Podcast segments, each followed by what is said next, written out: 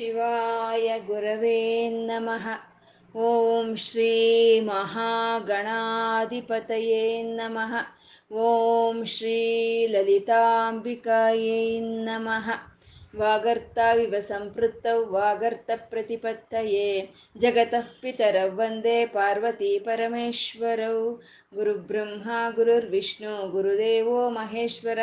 गुरुर्साक्षात् परं ब्रह्मा तस्मै श्रीगुरवे नमः श्रुतिस्मृतिपुराणानाम् आलयं करुणालयं नमामि भगवत्पादशङ्करं लोकशङ्करम् अज्ञानां जाह्नवीतीर्थं विद्यातीर्थं विवेकिनां सर्वेषां सुखदं तीर्थं भारतीतीर्थमाश्रये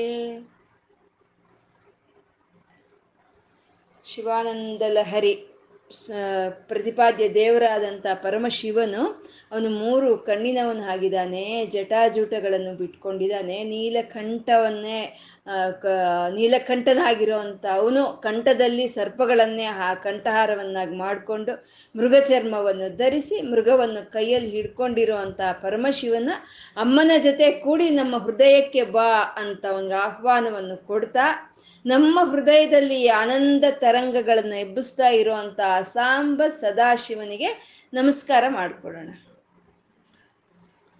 ಗುರುಗಳು ಬಿ ಶಿವಾನಂದ ಲಹರಿಯಲ್ಲಿ ನಮ್ಮ ಮನಸ್ಸನ್ನ ವಿಧ ವಿಧವಾಗಿ ಹೋಲಿಸ್ತಾ ಇದ್ದಾರೆ. ಯಾಕೆಂದ್ರೆ ನಮ್ಮ ಮನಸ್ಸು ಒಂದು ಸಲಿ ಇದ್ದಂಗೆ ಇನ್ನೊಂದು ಸಲಿ ಇರಲ್ಲ. ಒಂದು ಕ್ಷಣ ಇದ್ದಂಗೆ ಇನ್ನೊಂದು ಸರಿ ಇರೋದಿಲ್ಲ. ಹಾಗಾಗಿ ವಿಧ ವಿಧವಾಗಿ ನಮ್ಮ ಮನಸ್ಸನ್ನ ಹೋಲಿಸ್ತಾ ಇದ್ದಾರೆ ಕೋತಿಗೆ ಹೋಲಿಸಿದ್ರು. ಆಸೆ ಮೇಲೆಯಿಂದ ಆಸೆಗೆ ಜಿಗಿಬೇಡ ಕೋತಿ ತರ, ಕೋತಿ ರೆಂಬೆ ಮೇಲಿಂದ ರೆಂಬೆ ಜಿಗಿತ್ತಲ್ಲ ಹಾಗೆ ಒಂದು ಆಸೆ ಪೂರೈಸೋಕ್ಕಿಂತ ಮುಂಚೆನೇ ಇನ್ನೊಂದು ಆಸೆ ಮೇಲೆ ಹೋಗ್ಬೇಡ ಅಂತ ಆ ಕೋತಿಗೆ ಹೋಲಿಸಿದ್ರು. ಮತ್ತೆ ಕ ಒಂದು ಮನಸ್ಸನ್ನ ಕಳ್ಳನಿಗೆ ಹೋಲಿಸಿದ್ರು. ನಾವು ನಮ್ಮ ಮನಸ್ಸು ಕೋತಿ ಅಂದ್ರೆ ಒಪ್ಕೊಳ್ತೀವಿ ನಾವು ಬೇಕಾದ್ರೆ. ಯಾಕೆಂದ್ರೆ ನಾವು ಅಲ್ಲಿಂದನೇ ಬಂದಿರೋರು ಅಲ್ವಾ? ಆದರೆ ನಮ್ಮ ಮನಸ್ಸು ಕಳ್ಳ ಅಂದರೆ ನಾವು ಒಪ್ಕೊಳ್ಳಲ್ಲ ಅಲ್ವಾ ಆದ್ರೆ ಕಳ್ಳ ಅಂತಂದ್ರೆ ನಾವೇನ್ ಕಳ್ತನ ಮಾಡ್ಕೊಂಡೇ ಬರ್ಬೇಕು ಅಂತ ಏನೂ ಇಲ್ಲ. ಅವ್ರ ಹತ್ರ ಇರೋ ಅಷ್ಟು ಒಡವೆಗಳಲ್ಲಿ ಒಂದು ನನ್ನ ಹತ್ರ ಇರಬಾರ್ದಾ ಅನ್ಕೊಂಡ್ರು ನಾವು ಕಳ್ರೆ. ಅವ್ರ ಮನೆ ಎಷ್ಟು ಚೆನ್ನಾಗಿದೆ? ನಮ್ಮ ಮನೆ ಹಾಗಿದ್ದಿದ್ರೆ? ಅಂದ್ರೂ ನಾವು ಕಳ್ರೆ. ಕಂಡೋರ ಮನೆಯಲ್ಲಿ ಏನಿದ್ರು ಅದು ಒಂದು ನನ್ನ ಮನೇಲಿ ಇದ್ದಿದ್ರೆ ಎಷ್ಟು ಚೆನ್ನಾಗಿತ್ತು ಅಂತ ಅನ್ಕೊಂಡ್ರು ನಾವು ಕಳ್ರೆ. ಅದೇ ಧನಿಗೃಹೇ ಅಂತ ಹೇಳಿದ್ರು. ಪ್ರಲೋಭಾದ್ಯೈಹಿ ಅರ್ಥಾಹರಣ ಪರತಂತ್ರೋ ಧನಿಗೃಹೆ ಅಂತ. ಹಂಗೆ ಬೇರೆಯವ್ರ ಮನೆಗಳ ಒಳಕ್ಕೆ ನನ್ನ ಕಳ್ಳನಾಗಿ ಹೋಗ್ತಾ ಇರೋ ನಮ್ಮ ಮನಸ್ಸನ್ನ ನೀನೇ ನಿಗ್ರಹ ಮಾಡ್ಕೋ ಅಂತ ಕಳ್ಳನಿಗೆ ಹೋಲಿಸಿದ್ರು. ಮತ್ತೆ ಕಾಡಿಗೆ ಹೋಲಿಸ್ತಾ ಇದ್ದಾರೆ. ನನ್ನ ಮನಸ್ಸು ಅನ್ನೋದು ಒಂದು ಕಾಡಿನ ಹಾಗೆ ಇದೆ. ಮ, ಮನಃಕಾಂತಾರ. ಒಂದು ಮನಸ್ಸು ಅನ್ನೋದು ಕ, ಒಂದು ಕಳ್ಳಿನ ಒಂದು ಕಾಡಿನ ಹಾಗೆ ಇದೆ ಅಂತ. ಆ ಕಾಡಿನಲ್ಲಿ ಹೇಗೆ ಮೃಗಗಳು ಇರುತ್ತೋ ಹಾಗೆ ನನ್ನ ಮನಸ್ಸು ಅನ್ನೋ ಈ ನನ್ನ ಮನಃಕಾಂತಾರ ಇಲ್ಲಿ ಮೃಗಗಳು ಓಡಾಡ್ತಾ ಇವೆ. ಅದು ಹೇಗಿದೆ ಅಂದ್ರೆ ಮದ ಏರಿ ಇದೆ. ಒಂದೊಂದು ಮೃಗವು ಮದ ಏರಿ ಇದೆ. ಇದು ಕಾಮ, ಕ್ರೋಧ, ಮದ, ಮೋಹ, ಲೋಭ, ಮಾತ್ಸರ್ಯ ಅನ್ನೋ ಮೃಗಗಳು ಮದ ಏರಿ ನನ್ನ ಮನಸ್ಸು ಅನ್ನೋ ಒಂದು ಕಾಡಿನಲ್ಲಿ ಓಡಾಡ್ತಾ ಇದೆಯಪ್ಪ. ಆದಿ ಕಿರಾತಕ ಸ್ವಾಮಿ, ನೀನ್ ಬಂದು ಈ ಬೇಟೆ ಆಡ್ಕೋ, ಈ ಮೃಗಗಳನ್ನೆಲ್ಲ ನೀನ್ ಬೇಟೆ ಆಡ್ಕೋ. ವಿನೋದ ರುಚಿತ ಆಗ ಬೇಟೆ ಆಡ್ಕೊಂಡ್ರೆ ನಿನ್ಗೆ ಆ ವಿನೋದ ನಿನಗೆ ಸಿಕ್ಕತ್ತೆ. ನೀನು ಆ ರೀತಿ ಬಂದು ಮೃಗಗಳನ್ನೆಲ್ಲ ಬೇಟೆ ಆಡ್ಕೊಂಡ್ರೆ ಆ ಮೃಗಗಳಿಂದ ನಂಗೆ ರಕ್ಷಣೆ ಸಿಕ್ಕತ್ತೆ. ಬಾ ಸ್ವಾಮಿ ಅಂತ ಆದಿ ಕಿರಾತಕ ಸ್ವಾಮಿಯಾಗಿ ಕರೀತಾ ಇದ್ದಾರೆ ಗುರುಗಳು ಇಲ್ಲಿ. ಆದಿಕಿರಾತಕ ಅಂತಂದ್ರೆ ಬೇಟೆಗಾರನು. ಬೇಟೆಗಾರನು ಅಂದ್ರೆ ಒಂದು ಮೃಗಗಳಿಂದ ಬೇಟೆ ಆಡಿ ರಕ್ಷಣೆ ಕೊಡಿಸುವಂತ ಅವನು ಅಂದ್ರೆ ಆದಿಕಿರಾತಕ ಸ್ವಾಮಿಯಾಗಿ ಯಾರಾದರೆ ಧ್ಯಾನ ಮಾಡ್ತಾರೋ ಆ ಈಶ್ವರನ್ನ ಅವ್ರಿಗೆ ಒಳಗಿನ ಶತ್ರುಗಳು ಹೋಗ್ತಾರೆ, ಆಚೆ ಇರೋ ಶತ್ರುಗಳು ಹೋಗ್ತಾರೆ ಅಂತ ಅದು ಇದು ನಾವು ಹೇಳ್ಕೊಂಡ್ವಿ ಅರ್ಜುನನು ಮಹಾಭಾರತ ಯುದ್ಧಕ್ಕೆ ಮುಂಚೆನೆ ಈಶ್ವರನ ಕುರಿತು ತಪಸ್ ಮಾಡ್ತಾನೆ. ಆ ತಪಸ್ ಮಾಡ, ಮಾಡೋವಾಗ ಆವಾಗ ಆದಿಕಿರಾತಕ ಸ್ವಾಮಿ ಒಂದು ಬೇಟೆಗಾರನಾಗಿ ಆ ಪರಮಾತ್ಮನು ಬಂದು ಅರ್ಜುನನಿಗೆ ದರ್ಶನವನ್ನು ಕೊಡ್ತಾನೆ ಅಂತ. ಯಾಕೆ ಹಾಗೆ? ಅವನು ಅವನು ಧ್ಯಾನ ಮಾಡಿದ್ದು ಕೈಲಾಸದಲ್ಲಿರೋ ಅಂತ ಒಂದು ಮಹಾಶಿವನನ್ನೇ. ಆದರೆ ಬಂದಿದ್ ಮಾತ್ರ ಬೇಟೆಗಾರನಾಗಿ ಬಂದ. ಯಾಕೆ ಅಂದರೆ ಅವನು ಮುಂದೆ ಯುದ್ಧ ಮಾಡ್ಬೇಕು. ಯುದ್ಧ ಅಂದ್ರೆ ಅದು ಒಂಥರ ಬೇಟೆನೇ ಅಲ್ವಾ? ದುಷ್ಟರ ಸಂಹಾರವೇ ಬೇಟೆ ಅಂತ ಹೇಳೋದು. ಹಾಗೆ ಆ ಯುದ್ಧದಲ್ಲಿ ಅವನಿಗೆ ವಿಜಯ ಸಿಕ್ಲಿ ಅಂತ ಆ ಒಂದು ಆದಿಕಿರಾತಕನ ಒಂದು ವೇಷದಲ್ಲಿ ಪರಮಶಿವನು ಬರೋದು ಅಂತ. ಮತ್ತೆ ಅವಾಗ ನಾವು ಹೇಳ್ಕೊಂಡ್ವಿ, ಆ ಒಂದು ಕಾಡಿನ ಹಂದಿ ಬರುತ್ತೆ. ಬಂದಾಗ ಆ ಕಾಡಿನ ಹಂದಿ ಮೇಲೆ ಅರ್ಜುನನೋ ಮತ್ತೆ, ಆ ಕಿರಾತಕನ ವೇಷದಲ್ಲಿ ಇರುವಂತ ಪರಮಶಿವನು ಇಬ್ರು ಒಂದೇ ಸಲಿ ಬಾಣವನ್ನು ಪ್ರಯೋಗ ಮಾಡ್ತಾರೆ. ಅದ್ರ ಮೇಲೆ ಇಬ್ರು ಒಂದೇ ಸಲಿ ಪ್ರಯೋಗ ಮಾಡ್ತಾರೆ. ಅದು ಸಾಯುತ್ತೆ ಅಂತ. ಇದರಲ್ಲಿ ಒಳಗಿನ ಅರ್ಥ ಅರ್ಜುನನ್ ಹಾಕಿದ ಬಾಣ ಅಂತ ಅಂದ್ರೆ ಅದು ಮನುಷ್ಯನ ಪ್ರಯತ್ನ. ಯಾವುದೇ ಒಂದು ಕಾರ್ಯವಾಗಬಹುದು ಅದು ನಮಗೆ ಫಲ ಕೂಡಿ ಬರಬೇಕು ಅಂತಂದ್ರೆ ಮನುಷ್ಯನ ಪ್ರಯತ್ನ ಇರಬೇಕು. ಅಂದ್ರೆ ಮನುಷ್ಯನ ಪ್ರಯತ್ನ ಇದ್ರೇನೆ ಆಗುತ್ತಾ ಅಂದ್ರೆ ಭಗವಂತನ ಅನುಗ್ರಹ ಇರಬೇಕು. ಅರ್ಜುನನ ಹಾಕಿದಂತ ಬಾಣ ಮನುಷ್ಯನ ಪ್ರಯತ್ನವಾದ್ರೆ ಪರಮಶಿವನ ಹಾಕಿದಂತ ಬಾಣ ಅದೇ ಆ ಭಗವಂತನ ಅನುಗ್ರಹ ಅಂತ. ಈ ಎರಡೂ ಇದ್ರೇನೆ ಯಾವುದಾದ್ರೂ ಒಂದು ಕೆಲಸ ಅನ್ನೋದು ನಮಗೆ ಕೈಗೂಡಿ ಬರುತ್ತೆ ಅಂತ. ಈ ನಾವು ಆ ಪರಮಾತ್ಮನ ಅನುಗ್ರಹ ಇದ್ರೂ ನಾವು ಬರೋ ವರ್ಷ ಮಾಡೋಣ ಅಂದರೆ ನಮ್ಗೆ ಅದು ಫಲ ಕೊಡೋದಿಲ್ಲ. ಎರಡೂ ಒಂದೇ ಸಲಿ ಸೇರಿದ್ರೇ ಆ ಕಾರ್ಯ ನಮಗೆ ಕೈಗೆ ಸಿಕ್ಕುತ್ತೆ ಅನ್ನೋದನ್ನ ಒಂದು ಸೂಚನೆ ಮಾಡೋದಕ್ಕೋಸ್ಕರ ಅರ್ಜುನನು ಮತ್ತು ಪರಮಶಿವನು ಇಬ್ರು ಒಂದೇ ಸಲಿ ಬಾಣ ಹಾಕಿದ್ರು ಅಂತ ಹೇಳಿದ್ರು. ಅಂದ್ರೆ ಆದಿಕಿರಾತಕ ಸ್ವಾಮಿಯಾಗಿ ನಾವು ಧ್ಯಾನ ಮಾಡಿದಾಗ ನಮ್ಮ ಒಳಗಿನ ಶತ್ರುಗಳು, ಆಚೆ ಶತ್ರುಗಳು ಹೊರಟೋಗ್ತಾರೆ. ಅಂದ್ರೆ ಇವತ್ತಿನ ದಿನ ನಾವೆಲ್ಲ ಪರಮಶಿವನನ್ನ, ಆದಿಕಿರಾತಕನನ್ನಾಗಿ ನಾವು ಧ್ಯಾನ ಮಾಡ್ತಾ ನಮ್ಮ ಭಾರತ ದೇಶದ ಒಳಗಿರೋ ಶತ್ರುಗಳು, ಆಚೆ ಇರೋ ಶತ್ರುಗಳು ಎಲ್ಲ ಹೋಗ್ಲಿ ಅಂತ ನಾವು ಆ ಆದಿಕಿರಾತಕನ ಧ್ಯಾನವನ್ನು ನಾವು ಮಾಡ್ಕೋಬೇಕು. ಮತ್ತೆ ಇಷ್ಟ ಇದಾಗ ನಾವು ಕೇಳ್ಕೊಂಡಾಗ ಅವ್ನು ಬರ್ದಲೇ ಇರ್ತಾನ. ಅಂದ್ರೆ ಆ ಮನಃಕಾಂತಾರ ನಮ್ಮ ಒಂದು ಮನಸ್ಸು ಅನ್ನೋ ಒಂದು ಕಾಡಿನೊಳಗೆ ಬಂದ. ಬಂದು ಎಲ್ಲಾ ಮೃಗಗಳನ್ನು ಬೇಟೆ ಬೇಟೆ ಆಡಿ ಕರಲಗ್ನ ಮೃಗ ಜಿಂಕೆಯನ್ನು ಹಿಡ್ಕೊಂಡ ಕರೀಂದ್ರ ಭಂಗೋ ಆನೆಯನ್ನು ಸಂಹಾರ ಮಾಡ್ದ, ಹುಲಿಯನ್ನು ಸಂಹಾರ ಮಾಡ್ದ ಅಂತ. ಆ ಸಂಹಾರ ಮಾಡಿದಂಥವನೇ ಅಂದ್ರೆ ಅವನು ಪರಮಶಿವನು, ಅವನು ಸಿಂಹವು. ಅವನು ನನ್ನ ಕಾಡಿನ ಹಾಗೆ ಇರುವಂತ ಒಂದು ನನ್ನ ಮನಸ್ಸಿನೊಳಗೆ ಬಂದು ಅವನೆಲ್ಲ ಮೃಗಗಳನ್ನು ಸಮ್, ಬೇಟೆ ಬೇಟೆ ಆಡಿ ಮತ್ತೆ ತಾನು ಅಲ್ಲಿಂದ ಹೊರಟೋದ್ರೆ ಮತ್ತೆ ಬರ್ಬೋದು ಅಲ್ವಾ ಪ್ರಾಣಿಗಳೆಲ್ಲ ಅಂತ ತಾನು ಅಲ್ಲೇ ಗುಹೆಯನ್ನಾಗಿ ಮಾಡಿಕೊಂಡು ನಮ್ಮ ಮನಸ್ಸನ್ನ ಚೇತಕ್ಕುಹರೆ, ನಮ್ಮ ಮನಸ್ಸನ್ನೇ ಒಂದು ಗುಹೆಯನ್ನಾಗಿ ಮಾಡಿಕೊಂಡು ಅಲ್ಲಿ ಸಿಂಹವಾಗಿ ಕೂತಿದ್ದಾನೆ. ಅದು ಹೇಗೆ ಕೂತಿದ್ದಾನೆ? ಅದೇನು ಮರಿ ಸಿಂಹ ಅಲ್ಲ ಅಥವಾ ಮುದಿ ಸಿಂಹ ಅಲ್ಲ. ಯೌವನದಲ್ಲಿ ಇರೋಂಥ ಸಿಂಹ.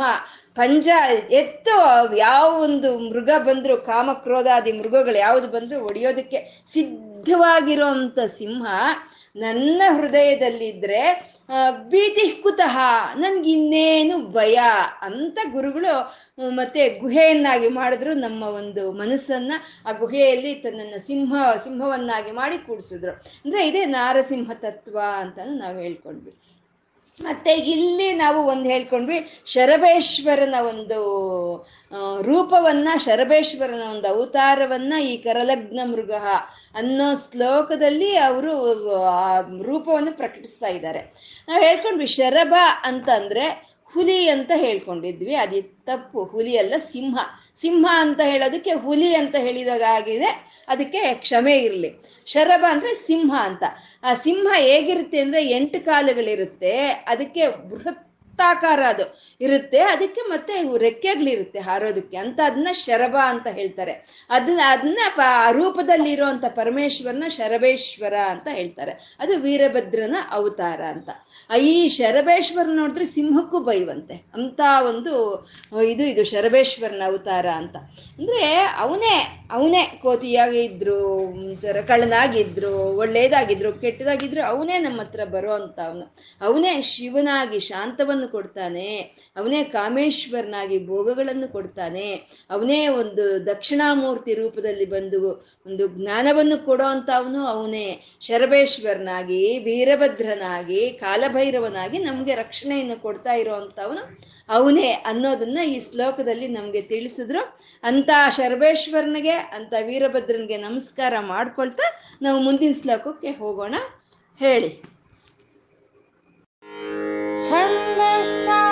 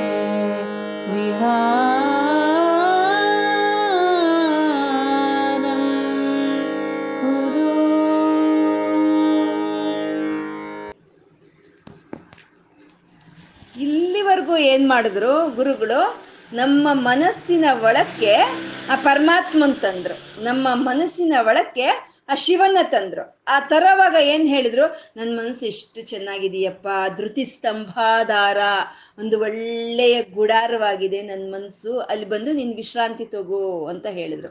ಮತ್ತೆ ಒಂದು ಕೋಟೆಯಾಗಿದೆ, ನನ್ನ ಮನಸ್ಸು ನನ್ನ ಮನಸ್ಸಿಗೆ ಒಂದು ಗಾಂಭೀರ್ಯ ಅನ್ನೋದು ಇದೆ, ಒಂದು ಧೈರ್ಯ ಅನ್ನೋದಿದೆ ಒಂದು ಉನ್ನತವಾದ ಗುಣಗಳಿಂದ ಕೂಡಿದೆ ನನ್ನ ಮನಸ್ಸು ಇಂದ್ರಿಯ ನಿಗ್ರಹ ಇದೆ, ಶಿವಜ್ಞಾನ ಪುಷ್ಕಲವಾಗಿರುವಂತ ಕೋಟೆಯಾಗಿದೆ ನನ್ನ ಮನಸ್ಸು ಅಷ್ಟು ಚೆನ್ನಾಗಿದೆ. ನೀನ್ ಬಾ ಅಂತ ಅಲ್ಲಿ ಕರೆದ್ರು. ಇವಾಗ ಈ ಮನಸ್ಸನ್ನ ಪರಮಶಿವನ ಪಾದಗಳ ಕಡೆ ಕಳಿಸ್ತಾ ಇದ್ದಾರೆ. ಮನಸ್ಸಿನೊಳಗೆ ತಂದದ್ದ ಒಂದು ಶಿವನ ಒಂದು ಪಾದಗಳ ಕಡೆಗೆ ಈ ಮನಸ್ಸನ್ನ ಕಳಿಸ್ತಾ ಇದೆ. ಇವಾಗ ಹೇಗೆ ಹೇಳಿದ್ರು ನನ್ನ ಮನಸ್ಸು ಇಷ್ಟು ಚೆನ್ನಾಗಿದೆ, ಬಾ ಅಂತ ಹೇಗೆ ಹೇಳಿದ್ರು ಹಾಗೆ ಆ ಪರಮಶಿವನ ಪಾದಗಳು ಹೇಗಿದೆ, ಅಲ್ಲಿಗೆ ಹೋಗು ಮನಸ್ಸ ಅಂತ ಇಲ್ಲಿ ಗುರುಗಳು ಈ ಶ್ಲೋಕದಲ್ಲಿ ಹೇಳ್ತಾ ಇದ್ದಾರೆ. ಇನ್ನೇ ಪಕ್ಷಿ ಶಿಖಾಮಣಿ ಅಂತ ಹೇಳ್ತಾ ಇದ್ದಾರೆ. ಚೇತ ಪಕ್ಷಿ ಶಿಖಾಮಣಿ ಅಂತ. ಓ, ನನ್ನ ಮನಸ್ಸು, ಚೇತ ನನ್ನ ಮನಸ್ಸು ಅನ್ನೋ ಪಕ್ಷಿ ಶಿಖಾಮಣಿ ಅಂತ ಇದ್ದಾರೆ. ಈ ಪಕ್ಷಿ ಶಿಖಾಮಣಿ ಅಂತ ಹೇಳೋದ್ರಲ್ಲಿ ಒಂದು ಸ್ವಲ್ಪ ಅದನ್ನ ಏರಿಸಿ, ಒಂದು ಸ್ವಲ್ಪ ಹೊಗಳಿ, ಒಳ್ಳೆ ಮಾತಾಡಿ ಕಳಿಸ್ತೀವಲ್ವಾ ಮಕ್ಕಳನ್ನ ಹಾಗೆ ಒಳ್ಳೆ ಮಾತಾಡಿ ಕಳಿಸ್ದಂಗೂ ಇದೆ, ಮತ್ತೆ ಬೈದಂಗೂ ಇದೆ. ನಾವ್ ಹೇಳ್ತೀವಲ್ಲ, ಮೂರ್ಖ ಶಿಖಾಮಣಿ ಅಂತೀವಲ್ವಾ? ಹಾಗೆ, ಓ, ಪಕ್ಷಿ ಶಿಖಾಮಣಿ ಅಂತ ಬೈದಂಗೂ ಇದೆ ಒಳ್ಳೆ ಮಾತಲ್ಲಿ ಹೇಳ್ದಂಗೂ ಇದೆ. ಚೇತ ಪಕ್ಷಿ ಶಿಖಾಮಣಿ. ವೃತಾ ಸಂಚಾರ ಮನ್ನೇ ಇರಲಂ ಸುಮ್ಮನೆ ಅಲ್ಲೂ ಇಲ್ಲೂ ಓಡಾಡಬೇಡ. ಓ, ನನ್ನ ಮನಸ್ಸು ಅನ್ನೋ ಪಕ್ಷಿ, ನೀನು ಅಲ್ಲೂ ಇಲ್ಲೂ ಓಡಾಡಬೇಡ. ವೃಥಾ ಓಡಾಡಬೇಡ ಅಂತ ಹೇಳ್ತಾ ಇದ್ದಾರೆ. ಅಂದರೆ ಒಂದು ಪಕ್ಷಿ ಏನು ಮಾಡುತ್ತೆ? ಒಂದು ವೃಕ್ಷದ ಮೇಲೆ ಅಲ್ಲಿ ರೆಂಬೆಗಳಿರುತ್ತೆ. ಆ ರೆಂಬೆಗಳ ಮೇಲೆ ಅದು ಗೂಡು ಕಟ್ಕೊಳ್ಳುತ್ತೆ. ಆ ಕಟ್ಕೊಂಡಿರೋ ಗೂಡು ಮೇಲೆ ಅದು ಕೂತಿರುತ್ತೆ. ಕೂತಿದ್ದು, ಅಲ್ಲಿಂದ ಅದು ಆಹಾರಕ್ಕೆ ಅದಕ್ಕೆ ಬೇಕಾಗಿರೋ ಕಾಳುಗಳಿಗೆ ಮತ್ತೆ ಏನಾದರೂ ಸೀಬೆಹಣ್ಣು, ಅದೋ ಇದೋ ಬೇಕಾದ್ರೆ ಹೋಗಿ ಕಚ್ಕೊಂಡು ತಿನ್ಕೊಂಡು ಮತ್ತೆ ಬಂದು ಆ ಗೂಡಲ್ಲಿ ಕೂತ್ಕೊಳ್ಳುತ್ತೆ ಆ ಪಕ್ಷಿ. ಅದು ಅಲ್ಲೂ ಇಲ್ಲೂ ಓಡಾಡ್ಬೇಕಾಗುತ್ತೆ. ಆ ಗೂಡಲ್ಲಿ ಇದ್ರೂ ಅದು, ಆ ಗಿಡ, ಈ ಗಿಡ ಅಂತ ಓಡಾಡ್ಬೇಕಾಗುತ್ತೆ. ಇಲ್ಲಿ ಹೇಳ್ತಾ ಇದ್ದಾರೆ, ಚೇತ ಪಕ್ಷಿ ಶಿಖಾಮಣಿ ವೃತ ಸಂಚಾರ ಮನ್ನೈರಲಂ ಓ, ಮನ್ ನನ್ನ ಮನಸ್ಸು ಅನ್ನೋ ಓ ಪಕ್ಷಿ ಶಿಖಾಮಣಿ, ನೀನು ಅಲ್ಲೂ ಇಲ್ಲೂ ವೃತ ಅಲಿಬೇಡ. ವೃತ ಸಂಚಾರ ಮನ್ನೈರಲಂ ನಿತ್ಯಂ ಶಂಕರ ಪಾದ ಪದ್ಮ ಯುಗಳೀ ನೀಡೆ. ನೀನು ಪ್ರತಿನಿತ್ಯವೂ ಶಂಕರನ ಪಾದ ಪದ್ಮಗಳು ಅನ್ನೋ ನೀಡೆ ಅಂದ್ರೆ ಗೂಡು. ಆ ಶಂಕರನ ಪಾದ ಪದ್ಮಗಳು ಅನ್ನೋ ಒಂದು ಗೂಡಿನಲ್ಲಿ ನೀನು ಇರು. ವೃಥಾ, ಅಲ್ಲೂ ಇಲ್ಲೂ ಓಡಾಡಬೇಡ. ಶಂಕರನ ಪಾದ ಪದ್ಮಗಳು ಅನ್ನೋ ಒಂದು ಗೂಡಿನಲ್ಲಿ ನೀನು ಹೋಗಿ ಸೇರ್ಕೋ ಅಂತ ಹೇಳ್ತಾ ಇದ್ದಾರೆ. ಅಂದರೆ ಗೂಡೆಲ್ಲಿರುತ್ತೆ? ಗೂಡು ಯಾವಾಗಲೂ ವೃಕ್ಷದ ಮೇಲೆ ಇರುತ್ತೆ ಅಲ್ವಾ? ವೃಕ್ಷದ ಕೆಳಗೆ ಬೇರು ಇರುತ್ತೆ, ಆಮೇಲೆ ಕಾಂಡ ಇರುತ್ತೆ, ಅದ್ರ ಮೇಲೆ ಶಾಖೆಗಳಿರುತ್ತೆ, ಆ ಶಾಖೆಗಳ ಮೇಲೆ ಗೂಡಿರುತ್ತೆ ಹಾಗೆ ಇಲ್ಲಿ ಒಂದು ವೃಕ್ಷ ಇದೆ, ಆ ವೃಕ್ಷಕ್ಕೊಂದು ರೆಂಬೆ ಇದೆ, ಆ ರೆಂಬೆನಲ್ಲಿ ಒಂದು ಗೂಡಿದೆ, ಹೋಗಿ ನೀನಲ್ಲಿ ಕೂತ್ಕೋ. ಸುಮ್ಮನೆ ವೃತ ಅಲ್ಲೂ ಇಲ್ಲೂ ನೀನು ಪ್ರಯಾಣ ಮಾಡಿ, ಅಲ್ಲೂ ಇಲ್ಲೂ ನೀನು ತಿರುಗಾಡಬೇಡ ಅಂತ ಗುರುಗಳಲ್ಲಿ ಹೇಳ್ತಾ ಇದ್ದಾರೆ. ಅದು ಎಲ್ಲಿದೆ? ಆ ಶಂಕರ ಪಾದ ಪದ್ಮ ಯುಗಳಿ ನೀಡೆ. ಆ ಶಂಕರನ ಪಾದ ಪದ್ಮಗಳು ಅನ್ನೋ ಒಂದು ಗೂಡು ಎಲ್ಲಿದೆ ಅದು? ಗೂಡೆಲ್ಲಿರುತ್ತೆ, ವೃಕ್ಷದ ಮೇಲೆ ಇರುತ್ತೆ. ಯಾವ್ದು ವೃಕ್ಷ? ಶಂಕರನ ಪಾದ ಪದ್ಮಗಳು ಅನ್ನೋ ಗೂಡು ಇರೋ ವೃಕ್ಷ ಯಾವುದು ಅಂದ್ರೆ ಚಂದಶಾಕಿ ಶಿಖಾನ್ವಿತೈಹಿ. ಅಂತಿದ್ದಾರೆ. ಅಂದ್ರೆ ಚಂದಶಾಖಿ ಅಂತಂದ್ರೆ ವೇದಗಳು. ವೇದಗಳು ಅನ್ನೋ ವೃಕ್ಷ. ವೇದಗಳು ನಮಗೆ ನಾಲ್ಕು ವೇದಗಳು. ಯಜುರ್ರುಕ್ ಸಾಮ ಅಧರ್ಮಣ ವೇದಗಳು ನಾಲ್ಕು ವಿಧವಾದ ವೇದಗಳು. ವೇದಗಳು ನಾಲ್ಕಾದ್ರೂ ಅದಕ್ಕೆ ಶಾಖೆಗಳು ಸಾವಿರಾರು ಶಾಖೆಗಳಿರೋ ಅಂಥದ್ದು ಆ ವೇದ ಅನ್ನೋದು ಒಂದು ವೃಕ್ಷವಾದ್ರೆ ಅದಕ್ಕಿರೋಂಥ ಶಾಖೆಗಳು ಎಲ್ಲನೂ ಅದಕ್ಕಿರೋಂಥ ರೆಂಬೆಗಳು, ಆ ವೇದಕ್ಕಿರುವಂಥ ಶಾಖೆಗಳೇ ಆ ವೃಕ್ಷಕ್ಕಿರೋ ಅಂಥ ರೆಂಬೆಗಳು ಅಂತ. ಚಂದಶಾಖಿ ಶಿಖಾ ಅಂತಿದ್ದಾರೆ. ಶಿಖಾನ್ವಿತೈಹಿ ಅಂತಿದ್ದಾರೆ. ಅಂದ್ರೆ ಆ ವೇದ ಅನ್ನೋ ಒಂದು ವೃಕ್ಷಕ್ಕಿರೋ ಅಂತ ರೊಂಬೆಗಳು ಶಿಖೆ ಅಂದ್ರೆ ತುದಿಯಲ್ಲಿ ಅಂತದ್ದು ಆ ತುದಿಯಲ್ಲಿ ಅಂತ ಚಿಗುರು ಇರುತ್ತಲ್ವಾ? ಅದು, ಆ ಚಿಗುರು. ಅಂದ್ರೆ ವೇದಗಳು, ವೇದಗಳ ತುದಿಯಲ್ಲಿರೋದು ಏನು ವೇದ ಅಂತ, ಅಲ್ವಾ? ವೇದಗಳ ತುದಿಯಲ್ಲಿರೋದು ವೇದ ಅಂತ. ಅದನ್ನೇ ಉಪನಿಷತ್ತು ಅಂತ ಹೇಳ್ತಾರೆ. ಉಪನಿಷತ್ತುಗಳನ್ನೇ ಅದು ಹೇಳ್ತಾರೆ. ಯಾಕೆಂದ್ರೆ ಉಪನಿಷತ್ತುಗಳು ಅನ್ನೋದು ಅದು ಬರೀ ಪರಬ್ರಹ್ಮನ ಜ್ಞಾನವನ್ನೇ ಕೊಡುತ್ತೆ. ಪರ ತತ್ವ ಏನು ಅನ್ನೋದು ಮಾತ್ರನೇ ಹೇಳುತ್ತೆ ಈ ಉಪನಿಷತ್ತುಗಳು. ನನ್ನ ಬಗ್ಗೆ ಹೇಳ್ತೀಯಾ? ನನ್ನ ಊರ್ ಬಗ್ಗೆ ಹೇಳ್ತೀಯಾ ಅಂದ್ರೆ ಅದೆಲ್ಲ ಹೇಳೋದಿಲ್ಲ. ಬರೀ ಆ ಪರತತ್ವದ ಬಗ್ಗೆನೇ ಹೇಳುತ್ತೆ ಉಪ್- ಉಪನಿಷತ್ತುಗಳು. ಅದಕ್ಕೆ ಅದಕ್ಕೆ ಅಷ್ಟೊಂದು ಗೌರವವಾದಂಥ ಒಂದು ಸ್ಥಾನ ಇರೋವಂಥದ್ದು ಅಂತ ಪೂಜ್ಯವಾದಂಥ ಒಂದು ಸ್ಥಾನ ಉಪನಿಷತ್ತುಗಳಿಗೆ ಭಾರತೀಯ ಒಂದು ಆಧ್ಯಾತ್ಮಿಕ ಗ್ರಹ, ಒಂದು ಇದರಲ್ಲಿ ಇರೋವಂಥದ್ದು. ಮತ್ತೆ ವೇದಗಳು ಹೇಳುತ್ತೆ ಅಲ್ವಾ? ಆ ಪರಶಿವನ ಬಗ್ಗೆ ವೇದಗಳು ಹೇಳುತ್ತೆ. ಅಂದ್ರೆ ವೇದಗಳು ಆ ಪರಮಾತ್ಮನ ತಿಳಿಸ್ತಾ ತಿಳಿಸ್ತಾ ಆ ಪರಮಾತ್ಮನ ಕಡೆ ಹೋಗೋದಕ್ಕೆ ಯಾವ ಜ್ಞಾನ ಬೇಕು ಅಂತ ಜ್ಞಾನಕಾಂಡವನ್ನ ಯಾವ ಕೆಲ್ಸಗಳು ಮಾಡ್ತಾ ಹೋಗ್ತೀವಿ ಅಂತ ಕರ್ಮಕಾಂಡವನ್ನ ಎರಡನ್ನೂ ತಿಳಿಸುತ್ತೆ ವೇದಗಳು. ಆದರೆ ಉಪನಿಷತ್ತು ಮಾತ್ರ ಅದು ಹುಟ್ಟಿರೋದೇ ಪರತತ್ವವನ್ನು ಹೇಳಕ್ ಮಾತ್ರನೇ ಹುಟ್ಟಿದೆ ಅದು. ಅದು ಬರೀ ಪರತತ್ವವನ್ನೇ ಹೇಳುತ್ತೆ. ಅಂದಮೇಲೆ ಆ ಉಪನಿಷತ್ತದ ಮೇಲೆ ಏನಿದೆ? ಪರಮಾತ್ಮನ ತತ್ವ ಇದೆ. ಅಂದ್ರೆ ಅದೇ ಗೂಡು. ಆ ಉಪನಿಷತ್ತು ಚಂದ ಶಾಖಿ ಶಿಖಾನ್ವಿತೈ ವೇದಗಳು ಅನ್ನೋ ಒಂದು ವೃಕ್ಷ, ಈ ಉಪನಿಷತ್ತುಗಳು ಅನ್ನೋ ಒಂದು ರೆಂಬೆಗಳು, ಅದರ ತುದಿಯಲ್ಲಿ ಒಂದು ಗೂಡಿದೆ. ಅದು ಶಂಕರ ಪಾದ ಪದ್ಮಯುಗಳೀ ನೀಡೆ. ಆ ಶಂಕರನ ಪಾದ ಪದ್ಮಗಳು ಅನ್ನೋ ಒಂದು ಗೂಡು ಅಲ್ಲಿದೆ. ಅಂದ್ರೆ ಉಪನಿಷತ್ತುಗಳ ಮೇಲೆ ಆ ಪರಮಾತ್ಮನ ಒಂದು ತತ್ವ ಇದೆ. ಆ ಗೂಡಿಗೆ ಹೋಗು, ನೀನು ಸೇರ್ಕೋ. ಚೇತ ಪಕ್ಷ ಶಿಖಾಮಣೆ ಅಲ್ಲೂ ಇಲ್ಲೂ ಓಡಾಡಬೇಡ. ಹೋಗಿ ಆ ಗೂಡನ್ನು ಸೇರ್ಕೋ ನೀನು ಅಂತ ಇಲ್ಲಿ ಹೇಳ್ತಾ ಇರೋವಂಥದ್ದು. ಅಂದ್ರೆ ಎಂಥದ್ದು ಅದು? ಆ ಪರಮಶಿವನ ಪಾದಗಳು ಅಂದ್ರೆ ಎಂಥದ್ದು ಅಂದ್ರೆ ಯಾರಾದ್ರೆ ಆ ಜನ್ಮ ಮೃತ್ಯುಗಳಿಂದ ಸೋತೋಗಿರ್ತಾರೋ, ಆ ಸೋತೋಗಿರೋ ಅಂತ ಅವ್ರಿಗೆ ಎಲ್ಲಾದ್ರೆ ವಿಶ್ರಾಂತಿ ಸಿಕ್ಕುತ್ತೋ? ಮತ್ತೆ ಈ ಸಂಸಾರ ತಾಪತ್ರಯದಲ್ಲಿ ಸಿಲುಕಿ ಮನಃಶಾಂತಿ ಇಲ್ದಲೆ ಯಾರಾದ್ರೆ ಓಡಾಡ್ತಾ ಇರ್ತಾರೋ, ಅವ್ರಿಗೆಲ್ಲಾದ್ರೆ ಒಂದು ಮನಃಶಾಂತಿ ಸಿಕ್ಕುತ್ತೋ? ಅದನ್ನೇ ಶಿವಪಾದ ಅಂತ ಹೇಳೋದು, ಅದೇ ಶಿವಂ ಅಂತ ಹೇಳ್ತೀವಿ. ಈ ಪ್ರಪಂಚದ ಕಡೆ ನಾವು ಓಡಾಡ್ದಷ್ಟೊತ್ತು, ಪ್ರಪಂಚದ ಕಡೆ ಓಡಾಡ್ದಷ್ಟೊತ್ತು ನಮಗೆ ಮನಸ್ಸಿಗೆ ಶಾಂತಿ ಇಲ್ಲ. ನಮಗೆ ಅದು ವಿಶ್ರಾಂತಿಯನ್ನು ಕೊಡೋದಿಲ್ಲ. ಸುಮ್ಮನೆ ಮರೀಚಿಕೆ ತರ, ಅಯ್ಯೋ, ಇಲ್ಲಿ, ಅಲ್ಲಿ ಸಿಕ್ಕುತ್ತೇನೋ ಪ್ರಶಾಂತತೆ, ಅಲ್ಲಿ ಸಿಕ್ಕುತ್ತೇನೋ ನೆಮ್ಮದಿ. ಅಂತ ನಾವು ಮರೀಚಿಕೆ ಹಿಂದೆ ನಾವು ನೀರಿದೆ ಅಂತ ಹೇಗೆ ಓಡ್ತೀವೋ, ಹಾಗೆ ಪ್ರಪಂಚದ ಕಡೆ ಓಡ್ತಾ ಇದ್ದಷ್ಟೊತ್ತು ನಮಗೆ ಶಾಂತಿ ಅನ್ನೋದು ಇಲ್ಲ. ಆ ಪ್ರಪಂಚದ ಕಡೆಯಿಂದ ಪರಮಾತ್ಮನ ಕಡೆ ಸಿಕ್ ನಾವು ನಮ್ಮ ಮನಸ್ಸನ್ನು ಬದಲಾಯಿಸಿದಾಗ ಅಲ್ಲಿ ಸಿಕ್ಕೋ ಅಂಥದ್ದು ಅದು ಶಾಂತ, ಅದೇ ಶಿವಂ ಅಂತ ಹೇಳೋದು. ಅದೇ ಶಿವನ ಪಾದದ ಒಂದು ಗೂಡು ಅಂತ ಹೇಳೋದು. ಅಲ್ಲೇ ನಮಗೆ ಆ ಜನ್ಮ ಮೃತ್ಯುಗಳಿಂದ ಈ ಪ್ರಪ ಸಂಸಾರ ತಾಪತ್ರಯಗಳಿಂದ ನೆಂದೋರು, ನೊಂದೋರಿಗೆ ಶಾಂತಿ ಕೊಡುವಂಥ ಒಂದು ಸ್ಥಾನವೇ ಅದೇ ಶಿವಂ, ಅದೇ ಶಿವನ ಪಾದಗಳು ಅಂತ ಹೇಳೋದು. ನಮಗೆ ನಮ್ಗೆ ತಿಳಿತಾನೆ ಇದೆ, ನಾವು ಎಷ್ಟೊತ್ತು ಪ್ರಪಂಚದ ಕಡೆ ಓಡಾಡ್ತಾ ಇರ್ತೀವೋ, ಅಷ್ಟೊತ್ತಿಗೂ ನಮ್ಗೆ ನೆಮ್ಮದಿ ಇಲ್ಲ, ಶಾಂತಿ ಇಲ್ಲ ಅನ್ನೋ ನಮ್ಗೆ ತಿಳಿತಾನೆ ಇದೆ ಅಲ್ವಾ? ಇವಾಗ ಬೆಳಗ್ಗೆಯಿಂದ ಸಂಜೆವರೆಗೂ ಚೆನ್ನಾಗಿ ದುಡಿತೀವಿ. ದುಡ್ದು ಈ ಮನಸ್ಸು, ಈ ಶರೀರ ಅನ್ನೋದು ಸೋತೋಗುತ್ತೆ. ಅವಾಗ ನಿದ್ದೆ ಮಾಡ್ತೀವಿ. ಆ ನಿದ್ದೆ ಮಾಡಿದಾಗ ನಮ್ಮ ಶರೀರ, ನಮ್ಮ ಮನಸ್ಸು ಎಲ್ಲ ವಿಶ್ರಾಂತಿ ಪಡೆಯುತ್ತೆ ಅಲ್ವಾ? ಅವಾಗ ಅಲ್ಲಿ ಎಂಥ ಒಂದು ಪ್ರಶಾಂತತೆ ಇದೆ? ಮತ್ತೆ ಈ ಕನಸಿನಲ್ಲಿದ್ದಾಗ ಆದ್ರೆ ಮನಸ್ಸಾದ್ರೂ ಒಂದು ಕೆಲಸ ಮಾಡುತ್ತೆ, ಶರೀರ ವಿಶ್ರಾಂತಿಯಲ್ಲಿರುತ್ತೆ. ಅದೇ ಕನಸು ಇಲ್ಲ ಸುಷೂಪ್ತಿಯಲ್ಲಿ ಗಾಢವಾದಂಥ ನಿದ್ರೆಯಲ್ಲಿ ಅಲ್ಲಿ ಎಂತಹ ಒಂದು ಪ್ರಶಾಂತತೆ ಸಿಕ್ಕುತ್ತೆ ಅಲ್ವಾ? ಯಾಕೆ ಅಂದರೆ ಅಲ್ಲಿ ಈ ಜೀವ ಹೋಗಿ ಆ ಪರಮಾತ್ಮನಲ್ಲಿ ಐಕ್ಯವಾಗಿ ಹೋಗಿರುತ್ತೆ ಈ ಸುಷುಪ್ತಿಯಲ್ಲಿ ಪರಮಾತ್ಮನಲ್ಲಿ ಐಕ್ಯವಾಗಿ ಹೋಗಿರುತ್ತೆ ಅದು ನಮ್ಗೆ ತಿಳಿಯಲ್ಲ ಅಷ್ಟೇನೆ. ಈ ಜೀವ ಹೋಗಿ ಆ ಪರಬ್ರಹ್ಮನಲ್ಲಿ ಐಕ್ಯವಾಗಿ ಹೋಗಿರೋ ಅಂಥದ್ದು. ಅದಕ್ಕೆ ನಮಗೆ ಅಲ್ಲಿ ಅಂಥ ಶಾಂತಿ ಅನ್ನೋದು ನಮಗೆ ಸಿಕ್ಕುತ್ತೆ. ಅದನ್ನೇ ಸಮಾಧಿ ಸ್ಥಿತಿ ಅಂತ ಹೇಳ್ತಾರೆ. ಅಂದರೆ ಆ ಪರಮಾತ್ಮನಲ್ಲಿ ಐಕ್ಯವಾಗಿ ಹೋಗೋದು. ಅಂದರೆ ಪ್ರಪಂಚದ ಕಡೆ ನಾವು ಎಷ್ಟೊತ್ತು ಓಡಾಡ್ತಾ ಇರ್ತೀವೋ ಅಷ್ಟೊತ್ತು ನಮ್ಗೆ ನೆಮ್ಮದಿ ಇಲ್ಲ. ಈ ಪ್ರಪಂಚದ ಕಡೆ ಹೋಗೋದನ್ನ ಬಿಟ್ಟು ಈ ಮನಸ್ಸನ್ನ ಯಾವಾಗ ಪರಮಾತ್ಮನ ಪಾದಗಳ ಮೇಲೆ ಇಡ್ತೀವೋ, ಆವಾಗಲೇ ನಮ್ಗೆ ಮನಸ್ಸಿನ ಶಾಂತಿ ಸಿಕ್ಕುತ್ತೆ. ಅದನ್ನೇ ಶಿವಂ ಅಂತ ಹೇಳ್ತಾರೆ. ಅದಕ್ಕೆ ಯಾರಿಗಿಷ್ಟ ಇಲ್ಲ ರೀ? ಸ್ವಪ್ನ ಇಲ್ದಲೆ ಒಂದು ಒಂದು ಗಾಢವಾದಂಥ ನಿದ್ದೆ ಬೇಕು ಅಂತ ಯಾರಿಗಿಷ್ಟ ಇರಲ್ಲ ಅಲ್ವಾ ಅಲ್ಲಿ ಎಂಥ ಒಂದು ಪ್ರಶಾಂತತೆ ಇರುತ್ತೆ ಎಂಥ ಒಂದು ಶಕ್ತಿ ಸಿಕ್ಕುತ್ತೆ ಎಂಥ ಒಂದು ಆನಂದ ಸಿಕ್ಕುತ್ತೆ. ಯಾಕೆಂದರೆ ಅಲ್ಲಿ ನಾವು ಪರಮಾತ್ಮನ ಗೂಡಲ್ಲಿದ್ದೀವಿ, ಪರಮಾತ್ಮನಲ್ಲಿ ನಾವು ಐಕ್ಯವಾಗಿದ್ದೀವಿ ಅಂತ. ಹಾಗೆ ಈ ಚಂದ, ಈ ವೇದಗಳು ಅನ್ನೋ ಒಂದು ವೃಕ್ಷಗಳ ಮೇಲೆ, ಉಪನಿಷತ್ತುಗಳು ಅನ್ನೋ ಒಂದು ಶಾಖೆಗಳ ಮೇಲೆ ಇರೋವಂಥ ಗೂಡು ಶಿವಪಾದ ಅದೇ ಶಿವಂ. ಅಲ್ಲಿ ಸೇರಿದ್ವಾ? ಅಲ್ಲಿಂದ ಇನ್ನು ನಮ್ಗೆ ನೆಮ್ಮದಿನೇ ಸಿಕ್ಕು ಅಂತದ್ದು ಅಲ್ಲಿಗೆ ಹೋಗು. ಚೇತ ಪಕ್ಷಿ ಶಿಖಾಮಣೆ, ನೀನು ಅಲ್ಲಿಗೆ ಹೋಗು ಅಂತ ಹೇಳ್ತಾ ಇದ್ದಾರೆ ಇಲ್ಲಿ. ಸರಿ, ನೀವೇನೋ ಹೋಗು ಅಂತ ಹೇಳ್ತಾ ಇದ್ದೀರಾ? ಮತ್ತೆ ಹೇಗೆ? ನಾನು ಅಲ್ಲಿ ಒಬ್ಳೆ ಹೋಗ್ಬೇಕಾ? ಹೇಗೆ? ಅಂತಂದ್ರೆ ನಮ್ಗೆ ಯಾವಾಗಲೂ ಎಲ್ಲಾದ್ರೂ ಹೋಗ್ಬೇಕು ಅಂದ್ರೆ ನಮ್ಮವ್ರು ಯಾರಾದ್ರೂ ಇದಾರ ಅಲ್ಲಿ? ನಮ್ಗೆ ಪರಿಚಯಿಸ್ತಾರೆ ಯಾರು ಇದಾರ ನೋಡ್ಕೊಳ್ತೀವಲ್ಲ ಯಾರಾದರೂ ನಮ್ಗೆ ತಿಳಿದಿರೋರಿದ್ರೆ ನಮ್ಗೆ ಸಂತೋಷ, ಧೈರ್ಯ ಹೋಗೋದಕ್ಕೆ. ಹಾಗೆ ಈ ಮನಸ್ಸು ಕೇಳ್ತಾ ಇದೆ, ಅಲ್ಲಿ ಹೋಗಿ ಇರುವಂತ ನೀನೇನೋ ಹೇಳ್ತಾ ಇದೀಯಾ? ಯಾರಾದರೂ ಇದಾರ ಅಲ್ಲಿ ಅಂತ ಅಂದ್ರೆ, ಹೋಗು, ಇವಾಗಲೇ ಆಲಸ್ಯ ಮಾಡಿದೀಯ? ಹೋಗೋ ನಿನ್ನ ಹಾಗೆ ಬೇಕಾದಷ್ಟು ಸ ಅವರು ಸ, ಸೇವನೆ ಮಾಡ್ಕೊಳ್ತಾ ಇದ್ದಾರೆ, ಆವಾಗಲೇ ಆ ಗೂಡಲ್ಲಿದ್ದು ಅಂತ. ಅವ್ರು ಯಾರು ಅಂತೆ? ದ್ವಿಜವರೈಹಿ. ಸಂಸೇವಿತೆ ಶಾಶ್ವತೆ ದ್ವಿಜವರರು ಅಂತ ಇದ್ದಾರೆ. ದ್ವಿಜ ಅಂತಂದ್ರೆ ಪಕ್ಷಿಗೂ ಹೇಳ್ತಾರೆ. ಯಾಕೆ ಅಂದ್ರೆ ಅದು ಮೊದಲು ಮೊಟ್ಟೆಯ ಒಂದು ಇದು ಅದು ಮೊಟ್ಟೆಯ ಜನ್ಮ.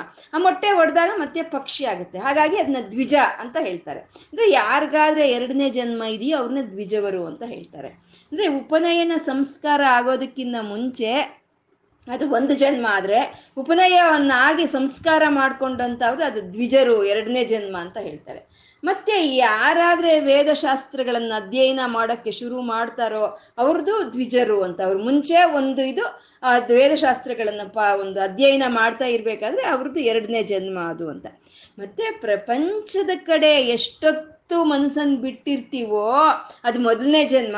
ಆ ಪ್ರಪಂಚದ ಕಡೆಯಿಂದ ಪರಮಾತ್ಮನ ಕಡೆಗೆ ನಮ್ಮ ಮನಸ್ಸು ತಿರುಗಿಸಿದ್ವ ಅದು ಎರಡನೇ ಜನ್ಮ. ಅದೇ ದ್ವಿಜವರು. ಅಂದ್ರೆ ಒಂದು ಸಂಸ್ಕಾರ ಪಡ್ಕೊಂಡಂಥವ್ರು ಒಂದು ವೇದಶಾಸ್ತ್ರಗಳನ್ನು ಪಾರಾಯಣೆ ಮಾಡ್ತಾ ಇರೋವಂಥವ್ರು ಭಕ್ತರು, ನಮ್ಮಂಥ ಭಕ್ತರು ಆವಾಗಲೇ ಆ ಗೂಡಲ್ಲಿ ಇದ್ದಾರೆ, ಹೋಗಿ. ಹೋಗಿ ಅಲ್ಲಿ ಸೇವನೆ ಮಾಡ್ಕೊಳ್ತಾ ಇದ್ದಾರೆ. ಸಂಸೇವಿತೆ ಚಂದಶಾ ಕಿಶಿಕಾನ್ವಿತೈರ್ ವಿಜವರೈಹಿ ಸಂಸೇವಿತೆ. ಎಲ್ಲ ಸೇವನೆ ಮಾಡ್ಕೊಳ್ತಾ ಇದ್ದಾರೆ. ಆಲಸ್ಯ ಆಗೋಯ್ತು ನಿಂದು. ಹೋಗು, ಕೂಡಲೇ ಹೋಗು ಆಲಸ್ಯ ಮಾಡಬೇಡ. ಹೋಗಿ ಆ ಗೂಡನ್ನು ಸೇರ್ಕೋ ಅಂತ ಹೇಳ್ತಾ ಇದ್ದಾರೆ. ಮತ್ತೆ ಈ ಮರದ ಮೇಲೆ ಇರೋಂತ ಒಂದು ಗೂಡು ಇರುತ್ತಲ್ಲ, ಅದಕ್ಕೆ ಅಂತ ಈ ಎಲೆ ಉದುರೋ ಕಾಲ ಬರುತ್ತೆ. ಎಲೆ ಉದುರೋ ಕಾಲ ಬಂದಾಗ ಆ ಎಲೆ ಎಲ್ಲ ಬಿದ್ದೋಗಿ ಮರ ಎಲ್ಲ ಬರಡಾಗಿ ಹೋಗುತ್ತೆ. ಆವಾಗ ಅಷ್ಟು ರಕ್ಷಣೆ ಸಿಕ್ಕಲ್ಲ, ಪಕ್ಷಿ ಗೂಡಿಗೆ ಅಲ್ವಾ? ರಕ್ಷಣೆ ಸಿಕ್ಕಲ್ಲ ಅದಕ್ಕೆ. ಆದ್ರೆ ಇದಂಥದ್ದು ಅಂದ್ರೆ ಅಲ್ವಾ ಶಾಶ್ವತೆ. ದ್ವಿಜವರೈ ಸಂಸೇವಿತೆ ಶಾಶ್ವತೆ. ಶಾಶ್ವತವಾದಂಥ ಗೂಡು ಅದು. ಶಿವಪಾದ ಒಂದು ಸರಿ ಸೇರಿದ್ವಾ, ಮತ್ತೆ ಅಲ್ಲಿಂದ ನಮ್ಮ ಮನಸ್ಸು ವಾಪಸ್ ಬರೋದಿಲ್ಲ ಅಂತ ಶಾಶ್ವತವಾದಂಥ ಗೂಡು ಅದು. ಅದೇನು ಮಾಡುತ್ತೆ? ಸೌಖ್ಯಾಪಾದಿನಿ ಆಪಾದಿನಿ. ಆಪಾದನೆ ಮಾಡ್ತೀಯ ಅಂತಾರಲ್ಲ, ಸೌಖ್ಯ ಸುಖವನ್ನು ಆಪಾದನೆ ಮಾಡುತ್ತಂತೆ, ಸುಖವನ್ನು ಕೊಡುತ್ತಂತೆ ಅದು. ಆ ಆ ಗೂಡಲ್ಲಿ ಹೋದಾಗ ನಮ್ಮ ಮನಸ್ಸು ನಮಗೆ ಸುಖ ಸಿಕ್ಕುತ್ತೆ ಅಂತ. ಆ ಸುಖ ಸಿಕ್ಕಬೇಕು ಅಂತಂದರೆ ಮೊದಲು ದುಃಖ ಹೋಗಬೇಕು. ಅದು ಸೌಖ್ಯ ಆಪಾದಿನಿ ಖೇದ ಭೇದಿನಿ. ಕಷ್ಟವನ್ನು ಭೇದನೆ ಮಾಡೋಕ್ಕಾಗುತ್ತಂತೆ. ಕಷ್ಟವೆಲ್ಲ ಹೊರಟೋಗುತ್ತಂತೆ. ಅಂದರೆ ಕಷ್ಟ ಅಂತಂದ್ರೆ ಈ ಸಂಸಾರವೇ ಅದೇ ಒಂದು ಅತ್ಯಂತಿಕ ದುಃಖ ಅಂತ ಹೇಳ್ಬೋದು, ಅತ್ಯಂತಿಕ. ಅತ್ಯಂತಿಕ ದುಃಖ ನಾಶನ ಅಂದ್ರೆ ಈ ಸಂಸಾರದ ಕಷ್ಟ ಹೋಗೋದು ಅಂತ ಹೇಳ್ಬೋದು. ಅಂದ್ರೆ ನಾವು ಹೇಳ್ತೀವಿ, ನಾನೊಂದು ಕಷ್ಟ, ನೀವೊಂದು ಕಷ್ಟ ಇನ್ನೊಬ್ರು ಇನ್ನೆರಡು ಕಷ್ಟ, ಇನ್ನೊಬ್ರು ಹತ್ತು ಕಷ್ಟ ಎಲ್ಲ ಹೇಳ್ತಾ ಇರ್ತಾರೆ. ಆ ಕಷ್ಟಗಳು ಎಲ್ಲ ಒಂದು ವಿಧ ವಿಧವಾಗಿ ವಿಧ ವಿಧವಾಗಿ ಇರಬಹುದು. ಆದ್ರೆ ಅದೆಲ್ಲ ಒಂದ ರೋಗದ ಲಕ್ಷಣವೇ ಆ ಕಷ್ಟಗಳೆಲ್ಲ. ಅದೇ ಸಂಸಾರ ರೋಗ. ಸಂಸಾರ ರೋಗಕ್ಕಿರುವಂತ ಕಷ್ಟಗಳೇ ಇವು ಅನೇಕವಾಗಿ ನಮಗೆ ಕಾಣಿಸೋ ಅಂತ ಕಷ್ಟಗಳು ಅಂತ.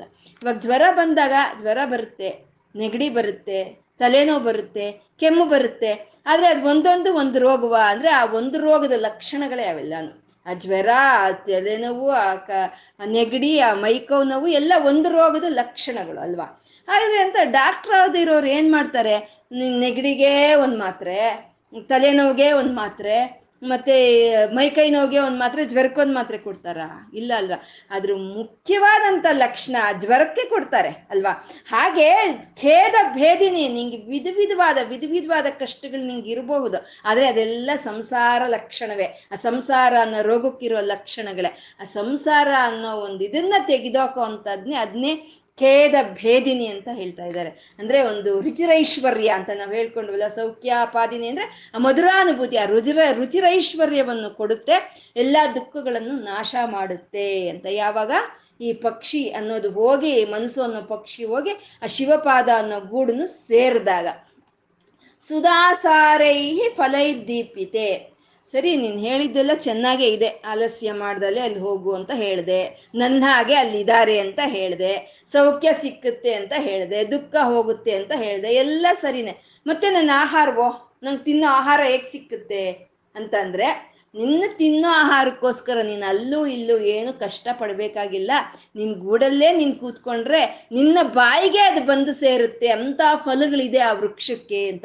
ಯಾವುದಪ್ಪ ಅಂತ ಫಲಗಳು ಅಂದ್ರೆ ಸುಧಾಸಾರೈಹಿ ಫಲೈ ದೀಪಿತೆ. ಅಂದ್ರೆ ಅಮೃತ ರಸ ಅಮೃತ ರಸವನ್ನು ಅಲ್ಲಿ ಹೊಂದಿರೋ ಅಂಥ ಒಂದು ಹಣ್ಣುಗಳು ನಿನ್ನ ಬಾಯಿಗೆ ತಗಲೋ ಹಂಗೆ ಅಲ್ಲಿದೆ ಆ ವೃಕ್ಷದ ಮೇಲೆ ಅಂತ. ಆ ವೃಕ್ಷ ಯಾವುದು? ವೇದ ಅನ್ನೋ ವೃಕ್ಷ. ಆ ಶಾಖೆಗಳು ಯಾವುದು? ಉಪನಿಷತ್ತು ಅನ್ನೋ ಶಾಖಗಳು. ಮತ್ತೆ ಅಲ್ಲಿ ಸಿಕ್ಕುವಂಥ ಹಣ್ಣುಗಳು ಯಾವ್ದಿರಬಹುದು ಮತ್ತೆ? ಏನು ಸೀಬೆ ಹಣ್ಣ ಅಥವಾ ಮಾವಿನ ಹಣ್ಣ ಅಥವಾ ಅಕ್ಕಿ ಕಾಳು, ಗೋಧಿ ಕಾಳ ಅಂದ್ರೆ ಸುಧಾಸಾರೈಹಿ ಫಲೈ ದೀಪಿತೆ ಅಂದ್ರೆ ಜ್ಞಾನ, ಆನಂದ, ವೈರಾಗ್ಯ ಅನ್ನೋ ಹಣ್ಣುಗಳಲ್ಲಿ ಸಿಕ್ಕುತ್ತೆ ಅಂತ. ಅಂದ್ರೆ ಜ್ಞಾನ, ಆನಂದ. ಜ್ಞಾನ ಬೇರೆ, ಆನಂದ ಬೇರೆ ಅಂತ ನಾವು ಅಂದ್ಕೊಳ್ತೀವಲ್ವಾ ಅಲ್ಲ, ಜ್ಞಾನಾನಂದ ಎರಡು ಒಂದೇ. ಜ್ಞಾನದಿಂದ ಅಂತ ಆನಂದವೇ ಅದೇ ಆನಂದ ಅಂತ ಹೇಳೋದು. ನಾವು ಸಿಕ್ಕಿದ್ದೆಲ್ಲ ನಾವು ನಾವು ಇದು ಏನೋ ಒಂದು ಜಿಲೇಬಿ ತಿಂದ್ಬಿಟ್ಟು ಇವಾಗ ಅದಲ್ಲ ಆನಂದ ಅಂದ್ರೆ, ಆ ಜ್ಞಾನದಿಂದ ಬರೋ ಅಂಥದ್ದೇ ಅದೇ ಆನಂದ. ಅಂತ ಜ್ಞಾನಾನಂದ ಅನ್ನೋ ಹಣ್ಣು ಇದೆ, ಮತ್ತೆ ವೈರಾಗ್ಯ ಅನ್ನೋ ಒಂದು ಕಾಳುಗಳು ಅಲ್ಲಿ ಇದೆ ಅಂತ. ಅದು ನಿನ್ಗೆ ಆಹಾರ ಅಂತ. ಜ್ಞಾನ, ವೈರಾಗ್ಯ. ನಮಗೆ ವೈರಾಗ್ಯ ಅಂದ್ರೆ ಏನು ಅಂತ ನಮಗೆ ತಿಳಿದೇ ಇಲ್ಲ ಅಲ್ವಾ? ಯಾಕೆಂದ್ರೆ ನಾವು ವೈರಾಗ್ಯದ ಮೇಲೆ ವೈರಾಗ್ಯ ಇರೋರು. ಯಾಕೆಂದ್ರೆ ವೈರಾಗ್ಯ ಬೇಡ. ವೈರಾಗ್ಯದ ಮೇಲೆ ವೈರಾಗ್ಯ ನಮಗೆ. ಏ, ವೈರಾಗ್ಯ ಅದೆಲ್ಲ ನಮ್ಗೆ ಹೇಳ್ಬೇಡಪ್ಪ, ನಮಗೆಲ್ಲ ಅದಾಗೋದಿಲ್ಲ ಅಂತ. ವೈರಾಗ್ಯದ ಮೇಲೆ ವೈರಾಗ್ಯ ಇರೋವಂಥವ್ರು ನಾವು.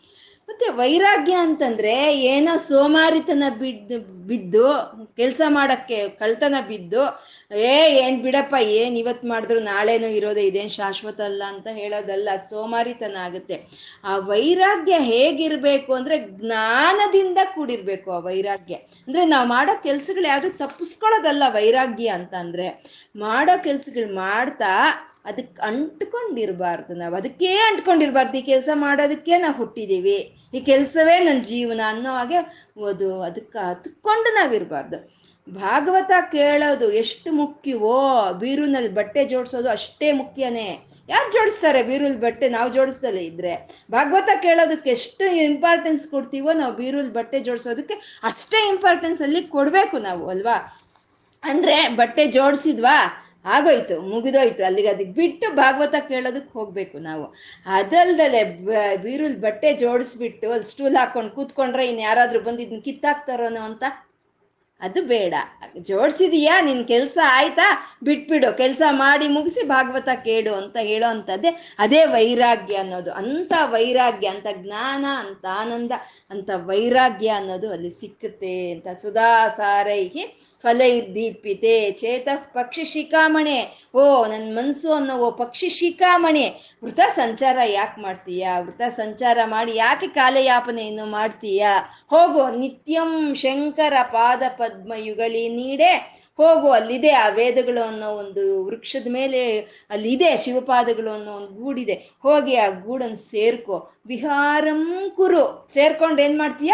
ಅಲ್ಲೇ ವಿಹಾರ ಮಾಡು. ನಿಂಗೆ ಬೇಕಾಗಿದೆ ಎಲ್ಲ ಅಲ್ಲೇ ಸಿಕ್ಕುತ್ತೆ. ಅಲ್ಲೇ ವಿಹಾರ ಮಾಡು. ಗೂಡು ಅನ್ಕೊಂಡ ತಕ್ಷಣ ಏನೋ ಸಣ್ಣದಾಗಿದೆಯೇನೋ? ನಾನಲ್ಲಿ ಮೂಲೆಯಲ್ಲಿ ಅವತ್ಕೊಂಡು ಕೂತ್ಕೋಬೇಕೇನೋ ಅಂತ ನೀನು ಅನ್ಕೋಬೇಡ. ಅದು ತುಂಬ ವಿಶಾಲವಾಗಿರೋ ಅಂಥದ್ದು. ಅಲ್ಲಿ ಇರೋವಂಥ ಹಣ್ಣುಗಳು ಅಕ್ಷಯವಾಗ್ತಾ ಇರುತ್ತೆ. ಅದು ಯಾವುದು ಒಂದು ಒಂದು ಸೀಸನಲ್ ಫ್ರೂಟ್ಸ್ ಅಂತೀವ, ಆ ಥರ ಅಲ್ಲ ಅದು. ಯಾವಾಗಲೂ ಎಷ್ಟು ಜನಕ್ಕೆ ಬೇಕಾದರೂ ಸಿಕ್ಕುವಂಥ ಒಂದು ಆಹಾರ ಅಲ್ಲಿದೆ. ಹೋಗಿ ಅಲ್ಲಿ ವಿಹಾರ ಮಾಡು ಅಂತ ಹೇಳ್ತಾ ಇದ್ದಾರೆ.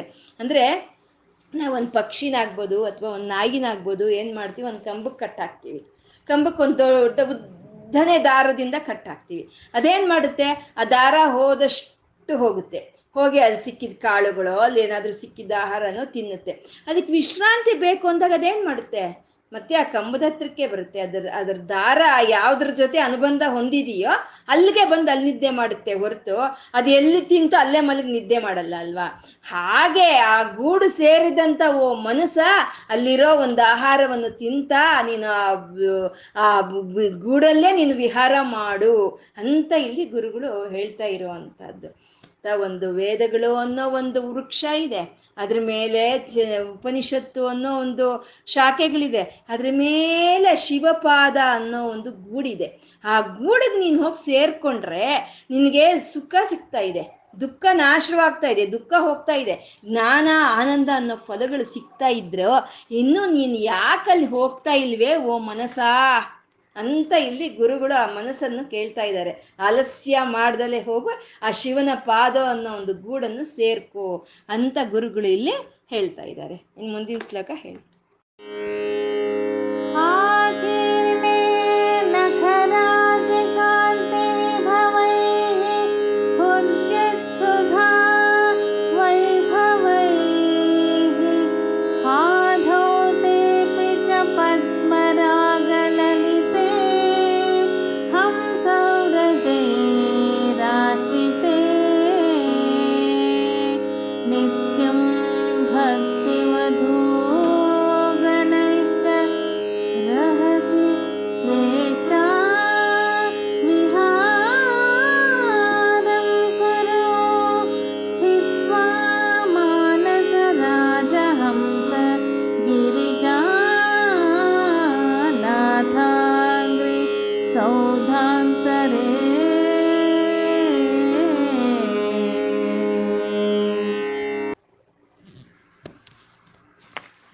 ಗೂಡಾಯಿತು ಇವಾಗ ಮಾಡಿಗೆ ಹೋಲಿಸ್ತಾ ಇದ್ದಾರೆ.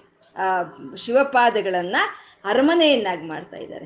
ಅದೇ ಕವಿ ಚಮತ್, ಚಮತ್ಕಾರ ಅಂತಂದ್ರೆ ಗೂಡಾಗೂ ಮಾಡ್ತಾರೆ, ಅದೇ ಕ್ಷಣದಲ್ಲಿ ಅರಮನೆಯನ್ನಾಗೂ ಮಾಡ್ತಾರೆ. ಅದೇ ಕವಿ ಚಮತ್ಕಾರ ಅಂತ ಹೇಳೋದು. ಇಲ್ಲ ಅರಮನೆಯನ್ನು ಮಾಡ್ತಾ ಇದ್ದಾರೆ. ಅರಮನೆಯನ್ನು ಮಾಡ್ತಾ ರಾಜಹಂಸ ಅಂತಿದ್ದಾರೆ. ಆ ಮನಸ್ಸನ್ನ ರಾಜಹಂಸ ಅಂತ ಹೇಳ್ತಾ ಇದ್ದಾರೆ. ಈ ಹಂಸಗಳು ಮಾನಸ ಸರೋವರದಲ್ಲಿ ಇರುತ್ತೆ. ನಾವು ಕೇಳಿದ್ದೀವಿ ಅಲ್ವಾ? ಮಾನಸ ಸರೋವರ ಅದೊಂದು ಶುದ್ಧವಾದಂಥ ಒಂದು ನೀರು, ಅದು ದೇವ ದೇವತೆಗಳು ತಪಸ್ ಮಾಡುವಂಥ ಒಂದು ಸ್ಥಳ. ಅಲ್ಲಿ ಹಂಸಗಳು ಇರುತ್ತೆ ಅಂತ. ಇಲ್ಲಿ ನನ್ನ ಮನ, ಮಾನಸ ಸರೋವರ ನನ್ನ ಒಂದು ಭಕ್ತ, ಭಕ್ತರ ಮನಸ್ಸು ಹೇಗಿರುತ್ತೆ? ಶುದ್ಧವಾಗಿರುತ್ತೆ. ಆ ಭಕ್ತರ ಮನಸ್ಸು ಅನ್ನೋ ಮಾನಸ ಸರೋವರದಲ್ಲಿ ಇರುವಂತ ಹಂಸೆ, ಅದು ಅಂತ ಇಂಥ ಹಂಸೆ ಅಲ್ಲ. ಆ ಮಾನಸ ಸರೋವರದಲ್ಲಿ ಇರುವಂತ ಹಂಸ ಅಲ್ಲ. ಇದು ರಾಜಹಂಸ ಅಂತ ಹೇಳ್ತಾರೆ. ಅಂದ್ರೆ ಭಕ್ತರ ಮನಸ್ಸು ಅನ್ನೋದು ರಾಜಹಂಸ ಅಂತ ರಾಜಹಂಸ ಅಂತ ಇಲ್ಲಿ ಮಾನಸ, ರಾಜಹಂಸ ಅಂತ ಮನಸ್ಸನ್ನ ಒಂದು ಹಂಸೆಗೆ ಹೋಲಿಸ್ತಾ ಇದ್ದಾರೆ. ಮಾಡಿ ಮಾಡಿ ಹೋಲಿಸ್ತಾ ಇದ್ದಾರೆ. ಇವಾಗ ಗೂಡಾಯಿತು ಪರಮಶಿವನ ಪಾದಗಳು. ಇವಾಗ ಮಾಡಿ ಅಂದರೆ ಅರಮನೆಗೆ ಹೋಲಿಸ್ತಾ ಇದ್ದಾರೆ. ಇವಾಗ ಹಿಂದಿನ ಕಾಲದಲ್ಲಿ ರಾಜರೆಲ್ಲ ಏನು ಮಾಡ್ತಾ ಇದ್ರು? ವಿಹಾರಕ್ಕೆ ಹೋಗ್ಬೇಕಾದ್ರೆ ಅವರು ಒಂದು ವಿಹಾರ, ಒಂದು ಭವನಗಳನ್ನು ಕಟ್ತಾ ಇದ್ರು. ಅದು ಅರಮನೆನೇ ಅಂತಾನೆ. ಎಂಥ ಒಂದು ಕಲಾತ್ಮಕವಾಗಿ, ಅತ್ಯಂತ ಸುಂದರವಾಗಿ ಅದನ್ನ ಅವರು ಕಟ್ತಾ ಇದ್ರು. ಕಟ್ಟಿ ಅದಕ್ಕೆ ಒಂದು ಬಿಳಿಯ ಬಣ್ಣದ ಒಂದು ಬಣ್ಣವನ್ನು ಹಾಕ್ತಾ ಇದ್ರು. ಅಂದ್ರೆ ಪೂರ್ತಿ ಬಿಳಿ ಬಣ್ಣ ಇದ್ರೆ ಚೆನ್ನಾಗಿರುತ್ತಾ? ಚೆನ್ನಾಗಿರಲ್ಲ ಅಲ್ವಾ ಅದಕ್ಕೆ ಮಧ್ಯದಲ್ಲಿ ಆ ಕೆಂಪು ವರ್ಣದ ಒಂದು ಶೇಡ್ಸ್ ಆಗಿರೋದು. ನಾವು ಅದನ್ನೇ ನಮ್ಮ ಭಾಷೆಯಲ್ಲಿ ಓರೆ ತೆಗೆಯೋದು ಅಂತ ಹೇಳ್ತಿದ್ವಿ. ನಾವಲ್ವಾ ಸುಣ್ಣ ಬಳ್ದು ಬಿಟ್ರೆ ಮನೆಗೆ ಮಧ್ಯಕ್ಕೆ ಆ ಕೆಮ್ಮಣ್ಣಿಂದ ಓರೆ ತೆಗಿತಿದ್ವಿ ಅಲ್ವಾ? ಓರೆ ತೆಗೆಯೋದು ಅಂತ ಹೇಳ್ತಾರೆ ಅಲ್ವಾ? ಹಾಗೆ ಆ ಒಂದು ಬಿಳಿಯ ಬಣ್ಣದ ಭವನ ಅರಮನೆ ಮೇಲೆ ಈ ಕೆಂಪು ಬಣ್ಣದ ಒಂದು ಶೇಡ್ ಅನ್ನೋದು ಇರುತ್ತೆ ಅದು. ಮತ್ತೆ ಅಲ್ಲಿ ಈ ರಾಜರಿಗೆ ಪತ್ನಿಯರು, ಅವ್ರಿಗೇನು ಒಬ್ಬ ಪತ್ನಿ ಅಲ್ಲ, ಎಷ್ಟೋ ಪತ್ನಿಯರು ಇರ್ತಾರೆ, ತುಂಬಾ ಒಂದು ನೋಡೋದಕ್ಕೆ ತುಂಬಾ ಚೆನ್ನಾಗಿರ್ತಾರೆ, ಮತ್ತೆ ರಾಜಕುಮಾರಿಯರು ಇರ್ತಾರೆ, ಯುವರಾಣಿ ಇರ್ತಾರೆ, ಇವರೆಲ್ಲ ತುಂಬಾ ಅಂದವಾಗಿರ್ತಾರೆ.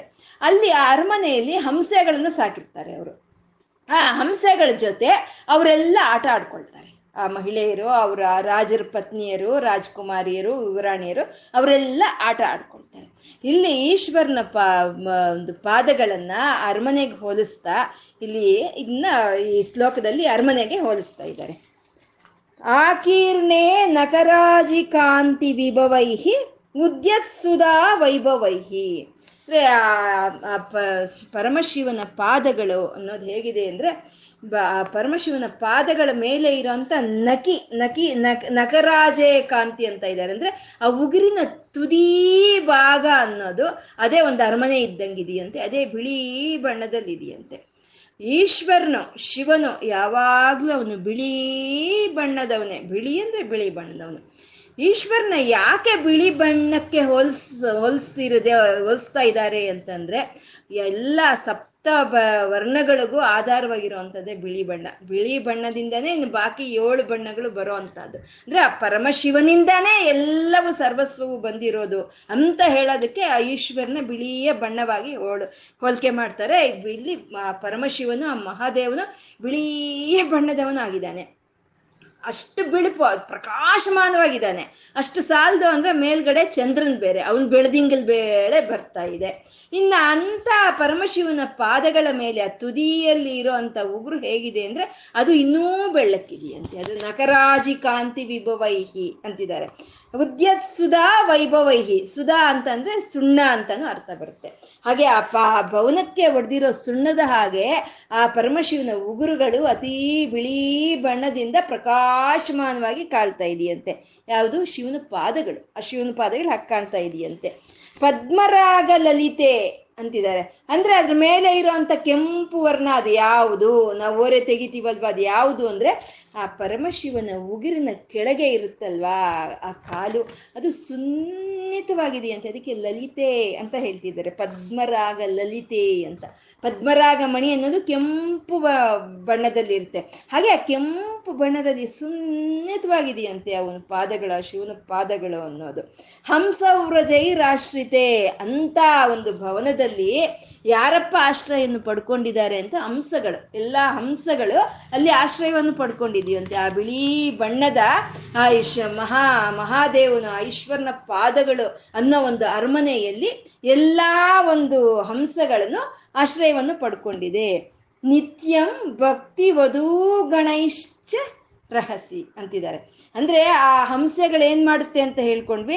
ಅಲ್ಲಿರೋ ಅಂತ ಮಹಿಳೆಯರು, ಆ ರಾಜ್ಕುಮಾರಿಯರು, ಆ ಯುವರಾಣಿಯರ ಜೊತೆ ಆಟ ಆಡ್ಕೊಳ್ತೆ ಅಂತ ಹೇಳಿದ್ವಲ್ಲ. ಇಲ್ಲಿ ಈ ಹಂಸೆ ಅನ್ನೋದು ಭಕ್ತಿ ವಧೂಗಣೈಶ್ಚ ಆ ಭಕ್ತಿ ವಧುವುಗಳು ಆ ವಧುವುಗಳು ಆ ಹೆಂಗಸರು ಯಾರು ಅಂದ್ರೆ ಭಕ್ತಿ ಅನ್ನೋ ಹೆಂಗಸರಂತೆ ಭಕ್ತಿ ಅನ್ನೋದು ಒಂದು ವಿಧ ಅಲ್ಲ ಅಲ್ವಾ ನಮಗೆ? ಭಕ್ತಿ ಒಬ್ಬರಿಗೆ ಧ್ಯಾನಾಸಕ್ತ. ಧ್ಯಾನ ಮಾಡ್ತಾ ಮಾಡ್ತಾ ಮಾಡ್ತಾ ಭಕ್ತಿಯನ್ನು ತೋರಿಸ್ತಾರೆ. ಒಬ್ಬರಿಗೆ ಸ್ತೋತ್ರಾಸಕ್ತಿ, ಸ್ತೋತ್ರವನ್ನು ಹೇಳ್ತಾ ಹೇಳ್ತಾ ಭಕ್ತಿಯನ್ನು ತೋರಿಸ್ತಾರೆ. ಕೆಲವ್ರಿಗೆ ಘಾನಾಸಕ್ತ. ಹಾಡೋದ್ರಿಂದ ಅವರು ಭಕ್ತಿಯನ್ನು ತೋರಿಸ್ತಾರೆ. ಇನ್ನು ಇನ್ನು ಕೆಲವರು ನೃತ್ಯ ಮಾಡ್ತಾ ಭಕ್ತಿಯನ್ನು ತೋರಿಸ್ತಾರೆ. ಇನ್ನು ಕೆಲವರು ಅಲಂಕಾರ ಮಾಡ್ತಾರೆ.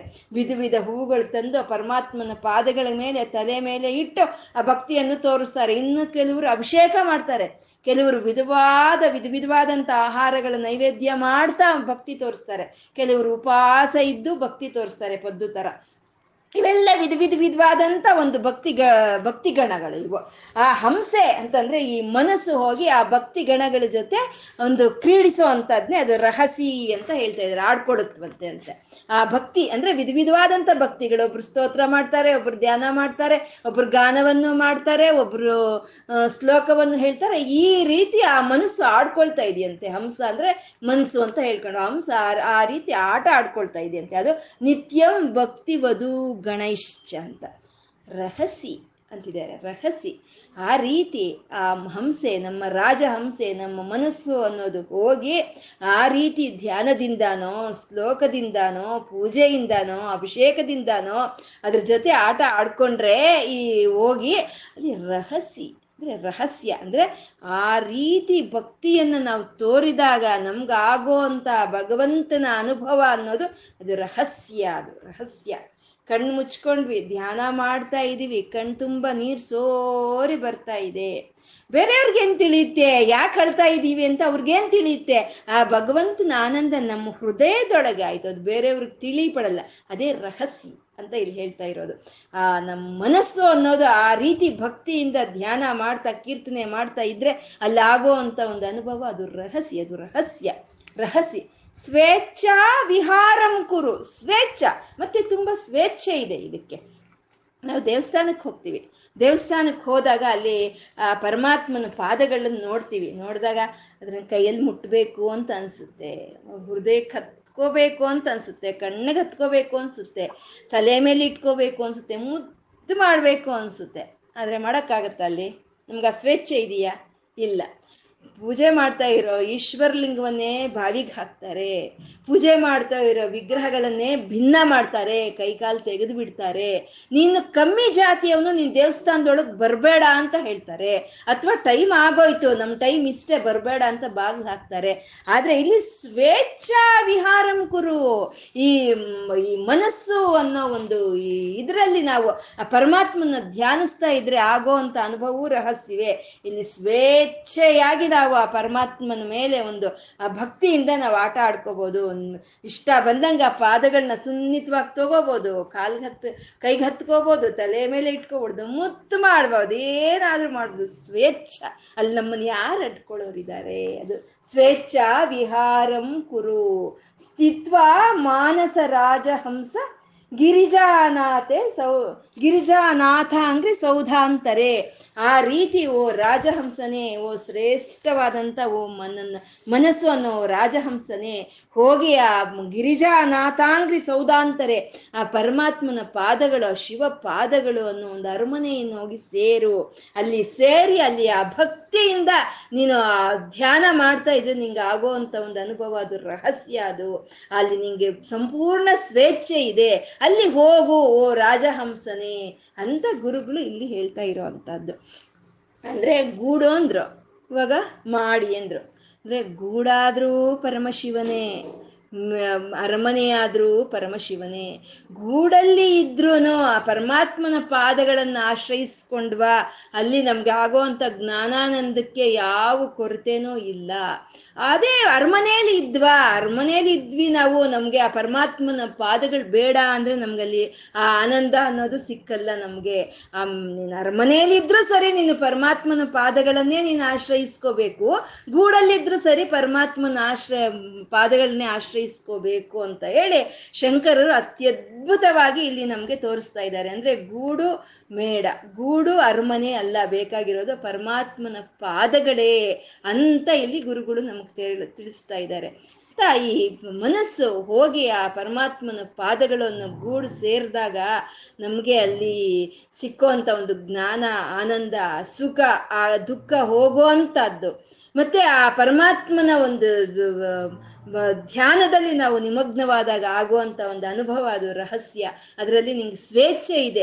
ಹೋಗು, ಆಲಸ್ಯ ಮಾಡಬೇಡ. ಓ ರಾಜಹಂಸನೇ, ಓ ಚೇತ ಪಕ್ಷ ಶಿಖಾಮಣಿ ಮನಸ್ಸ ಆಲಸ್ಯ ಮಾಡಿದರೆ ಆಯಿತು. ಇಷ್ಟು ದಿನ ಮಾಡಿರೋ ಒಂದು ಆಲಸ್ಯ ಸಾಕು ಇದು. ಇನ್ನು ಹೋಗು. ಹೋಗಿ ಆ ಶಿವಪಾದಗಳನ್ನು ನಿನ್ನ ಗೂಡು ಸೇರ್ಕೋ ಅಂತ ಗುರುಗಳು ಹೇಳ್ತಾ ಇದ್ದಾರೆ. ಇಂಥ ಒಂದು ಶಿವಪಾದಗಳನ್ನು ನಮಗೆ ಇವತ್ತು ಧ್ಯಾನಕ್ಕೆ ತರ್ತಾ ಇದ್ದಾರೆ ಅಲ್ವಾ ಗುರುಗಳು?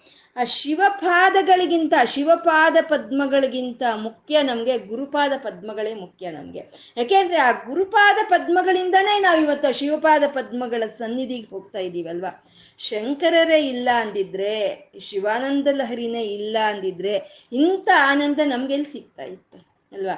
ಹಾಗಾಗಿ ಮೊದಲು ನಾವು ಆ ಗುರುಪಾದ ಪದ್ಮಗಳಿಗೆ ನಮಸ್ಕಾರವನ್ನು ಮಾಡಿಕೊಳ್ತಾ, ಆ ಮಹದೇವನ ಒಂದು ಮಹದೇವನಿಗೆ, ಆ ನಮ್ ನತಿರಿಯಂ ನನ್ನ ಈ ನಮಸ್ಕಾರವನ್ನು ಸ್ವೀಕಾರ ಮಾಡು ತಂದೆ ನೀನು ಅಂತ ಕೇಳ್ಕೊಳ್ತಾ ಇವತ್ತೇನು ಹೇಳ್ಕೊಂಡಿದ್ದೀವೋ ಎಲ್ಲ ಸಾಂಬ ಸದಾಶಿವನಿಗೆ ಅರ್ಪಣೆ ಮಾಡ್ಕೊಳ್ಳೋಣ.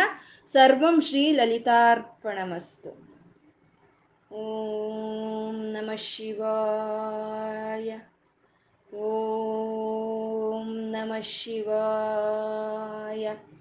ॐ नमः शिवाय।